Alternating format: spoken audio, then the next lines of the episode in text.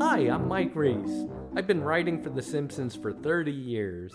In my free time, I've visited 130 countries, not by choice. Find out where I've gone, what I've done, and most of all, what am I doing here? I made a trip to a little country called Ukraine. Maybe you've heard of it. Way, way back in 2020, before the plague and the riots and more plague and more riots, we were going to impeach President Trump over Ukraine. Remember that? Isn't it cute? Ukraine was all over the news, but then it's always been. It's the largest country in Europe, rich in farmland, flat as a blini, with no mountains or canyons to protect it. This makes it an absolutely perfect place to invade, and people have been doing just that for centuries. The Russians, the Poles, Austro Hungary, the Turks, the Russians again, the Russians yet again, and finally Rudy Giuliani. Ukraine is like that sweet, harmless kid that everyone in school just loved to pick on. In other words, me. Once, Ukraine even invaded itself. In Kiev, there's a Russian tank mounted on a pedestal as a World War II memorial. In 2014, pro Russian separatists drove the tank off the pedestal and used it to take over a local arts center. At least some of the blame goes to Ukraine for leaving the keys in the tank. And then there's that other Ukrainian oopsie, Chernobyl. In 1985, a meltdown at this nuclear power plant killed 30 people and forced hundreds of thousands to flee. Now it's a tourist attraction, albeit one that exposes you to plutonium, cesium, strontium, and yes, americium. That's a radioactive element named for America because America invented it. Who says we don't make things anymore? Chernobyl sounds dangerous, but tour operators do issue some protective gear little paper booties. These are not to safeguard you, you already paid your admission. They're to protect the linoleum floors of the reactor. The one sop to safety is that every guest is given a badge to detect radiation. At the end of your tour, you turn in the badge. Three weeks later, you'll get a call if you've received a lethal dose of radiation and have three weeks to live. I'm not making any of this up, including this part. They now have nighttime tours of haunted Chernobyl in case nuclear apocalypse wasn't scary enough. Oh, they also host bridal showers. My wife, who loves dangerous, stupid adventures, such as marrying me, could not wait to visit Chernobyl. And so, back in 2011, she booked us a romantic two week invasion of Ukraine. By the way, it's not the Ukraine, like U2's The Edge. It's just one word, Ukraine, like U2's Bono. Our trip began in southern Ukraine in the picturesque seaside town of Odessa. Like most Eastern European beaches, there's no sand, just a waterfront stretch of gravel. And no one actually goes in the water. They lay in beach chairs all day, without sunscreen, burning and blistering audibly. When you walk by, it smells and sounds like bacon frying. This is where I first noticed something unique about Ukraine, something you never read in the papers. Everyone in the country has big boobs. Maybe it's genetic, maybe it's diet, maybe it's a side effect of Chernobyl. Regardless of the cause, who cares? Am I right, boys? Oh, I'm sorry. Regardless of the cause, everyone in this country is stacked young women, old women, and many of the men. And nobody's hiding it. There are low cut blouses, tight t shirts, and tank tops everywhere you turn. This is the country I dreamed of when I was 16. It is the sovereign republic of cleavage. It is the nation of Boobistan. It is Knocker Slovakia. Odessa boasts a world class opera house where, for just $3, I attended the greatest performance of Aida I ever slept through. But the city's main attraction is the Odessa Steps, an elegant flight of stairs leading from the city to the harbor. It was here Sergei Eisenstein filmed the Odessa Steps massacre sequence for his 1925 silent classic, The Battleship Potemkin. This brutally beautiful montage was ripped off by Brian De Palma for the best scene in The Untouchables and has been parodied in dozens of comedies, most of them by Woody Allen. On a more somber note, It was on this very spot in 1905 that nothing happened. Eisenstein made up the whole massacre. Pure Bolshoi, fake newsreel. From Odessa, we drove through 200 miles of solid nothing to reach Pobuzke, home to the Museum of Strategic Rocket Forces. It's situated in the middle of a giant wheat field littered with disarmed nuclear missiles the size of school buses. At least I think they're disarmed. They did leave the keys in that tank. Hidden in the center of the field is an elevator that takes you 100 feet down into a missile silo. The doors open on what looks like Adam West's Batcave, a large underground command center filled with blinking consoles, rotary phones, and 1960s era computers. Every morning for years, a Russian soldier strapped himself into a chair and waited for the phone call that gave him the order to push the button to launch the missile that would incinerate America. Decades later, that same Russian soldier was still down there, now working as a tour guide. I'm not sure anyone told him the Cold War was over. He actually told me, If I push this button, no more New York. Did you see our gift shop?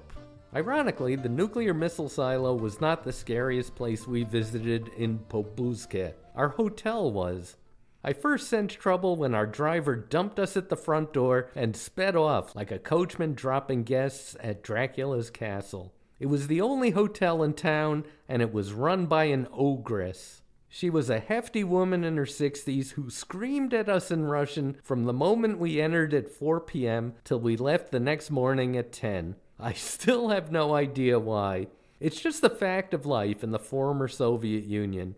Anyone over 50 working in the service industry shouldn't be in the service industry. That goes for hotel clerks, porters, waiters, flight attendants, and roadside fruit vendors.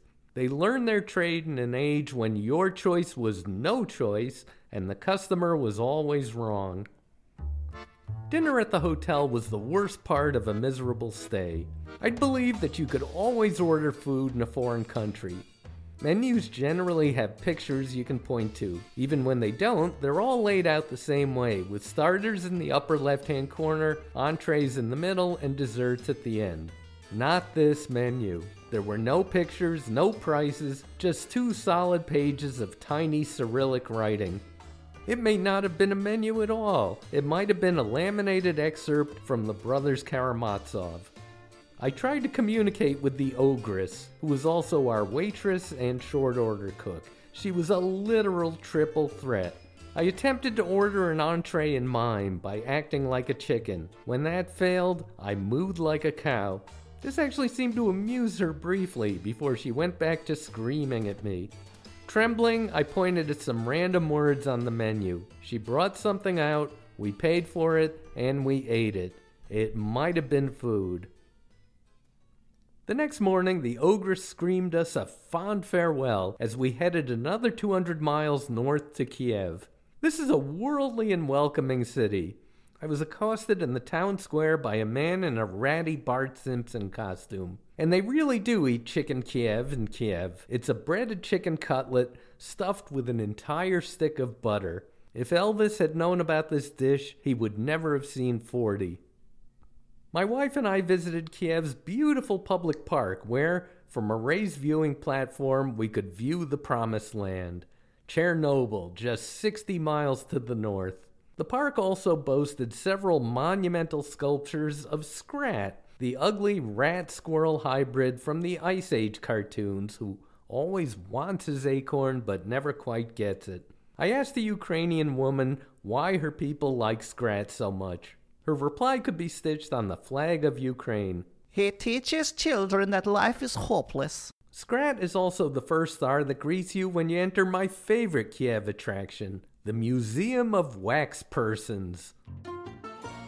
Wax celebrities have careers just like professional baseball players. The very best wind up in the majors, the Madame Tussauds in large cities around the globe. When a star loses his luster over time, like Arnold Schwarzenegger, or Scandal, like Arnold Schwarzenegger, he'll be sent off to the minors, small town off brand wax museums. Arnold might even be painted green and presented as the Incredible Hulk. This kind of repurposing goes on all the time. Anne Heche becomes David Spade, who becomes Justin Bieber. My friend swears he saw wax James Madison, our shortest president, redressed as Peter Pan. All these indignities were on display in Kiev's Wax Museum, filled with unrecognizable celebrities, shameless reworkings. The Crypt Keeper from Tales of the Crypt was dressed and labeled Michael Jackson. And there were weird cast offs from other wax museums. The freak who could fit a videotape in his mouth, and the man with a really bad haircut. But my favorite attraction in the museum was not a wax figure, but a sign on the wall. Next to a sculpture that could have been any bald celebrity, from Dwight Eisenhower to Charlie Brown, was a placard reading, and this is a verbatim quote Bruce Willis. From the middle of the 80th years, Bruce tried to force one's way vainly through the upstairs. He had to play quite a bit of notable roles in the films of category of B and publicity rollers. He by chance was worn out in the studio tests in the pilot issue of the serial Moonlight, and after which he woke up a star. And with an output on the screens of Die Hard, the career of Bruce Willis shot up in the extraordinary heights. Psychological thriller Sixth Sense became one of the cash desks in America. Comedy The Whole Nine Yards also declared itself not bad. I was starting to love Ukraine. Its beauty, its boobs, its boo boos, when my travel agent called us with bad news. Chernobyl would be closed for the month. It wasn't a safety issue. There was a property dispute with a farmer whose fields you had to cross to get to the power plant's wreckage. Plutonium did not scare our tour operators. An angry farmer with a pitchfork did. By the way, don't buy produce from a farm next to Chernobyl unless you get a really good price. I had to break the news to my wife, the words no husband should ever have to say Honey, I can't take you to Chernobyl. What followed was the second biggest meltdown in Ukrainian history. And now a lagniappe. That's a New Orleans term for a little bonus gift of no value whatsoever. For my lagniappe, I'll give you the entire continent of Australia in three minutes. You won't hear much about Australia on this podcast because this is mostly a podcast of me whining, and Australia's never given me anything to complain about. I've been there six times to six different regions, and I've always had a good time. Australia is just like America, only a little better. It's it's America 2.0. We're friendly, they're friendlier. We love beer, they worship beer.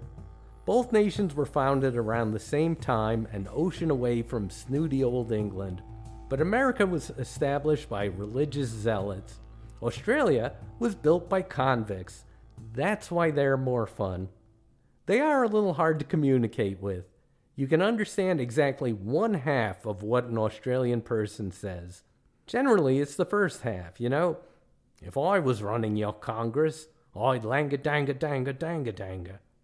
But sometimes it's only the second half you can follow, and that gets weird.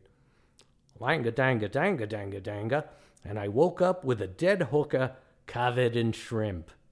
By the way, I know my Australian accent is terrible. It sounds like John Wayne trying to do a Cary Grant impression. All right, Pilgrim, we're going to drink warm beer till we chunder. John Wayne and Cary Grant. Those are as hip as my references get. I want to close with the one bad experience I ever had in Australia. I told this story in my Simpsons memoir, Springfield Confidential, and it was the most popular thing in the book. So let me leave you with the tale of the meanest man in Australia. This guy was my tour guide to the city of Darwin, and what follows is a verbatim transcript from the long day we spent together. So, what do you do for a living, mate? Me, I write for a cartoon show called The Simpsons. Well, that's a bloody stupid show. Gee, most people in Australia seem to like it. Oh, yeah, my daughter does. I can't tell you how many times I've had to smack her in the mouth for quoting your show. This is your daughter that you said had leukemia? Yeah, that's the one. I can't abide the disrespect you people show to religion. Well, gee, that's funny, because the show was recently praised for its Christian values by Pope Benedict. Well, he's a stupid wanker, isn't he? Now, over there is our new waterfront area. Bleeding horrible. It was developed by the Jews. They got no sense of taste whatsoever. you know, uh, I'm Jewish. And he tapped me on my large nose and said, Oh, I could tell, mate. The tour came to an end with me wondering how much you tip an anti Semitic child beater. And that's when he said, Here's my address. You think you could send my daughter an autograph script from your show? I'd be happy to. And one for me, too. What Am I Doing Here was written and performed by Mike Reiss and produced by Josh Perillo. Additional voices by Trevor Morris, Mike's Funny Doorman.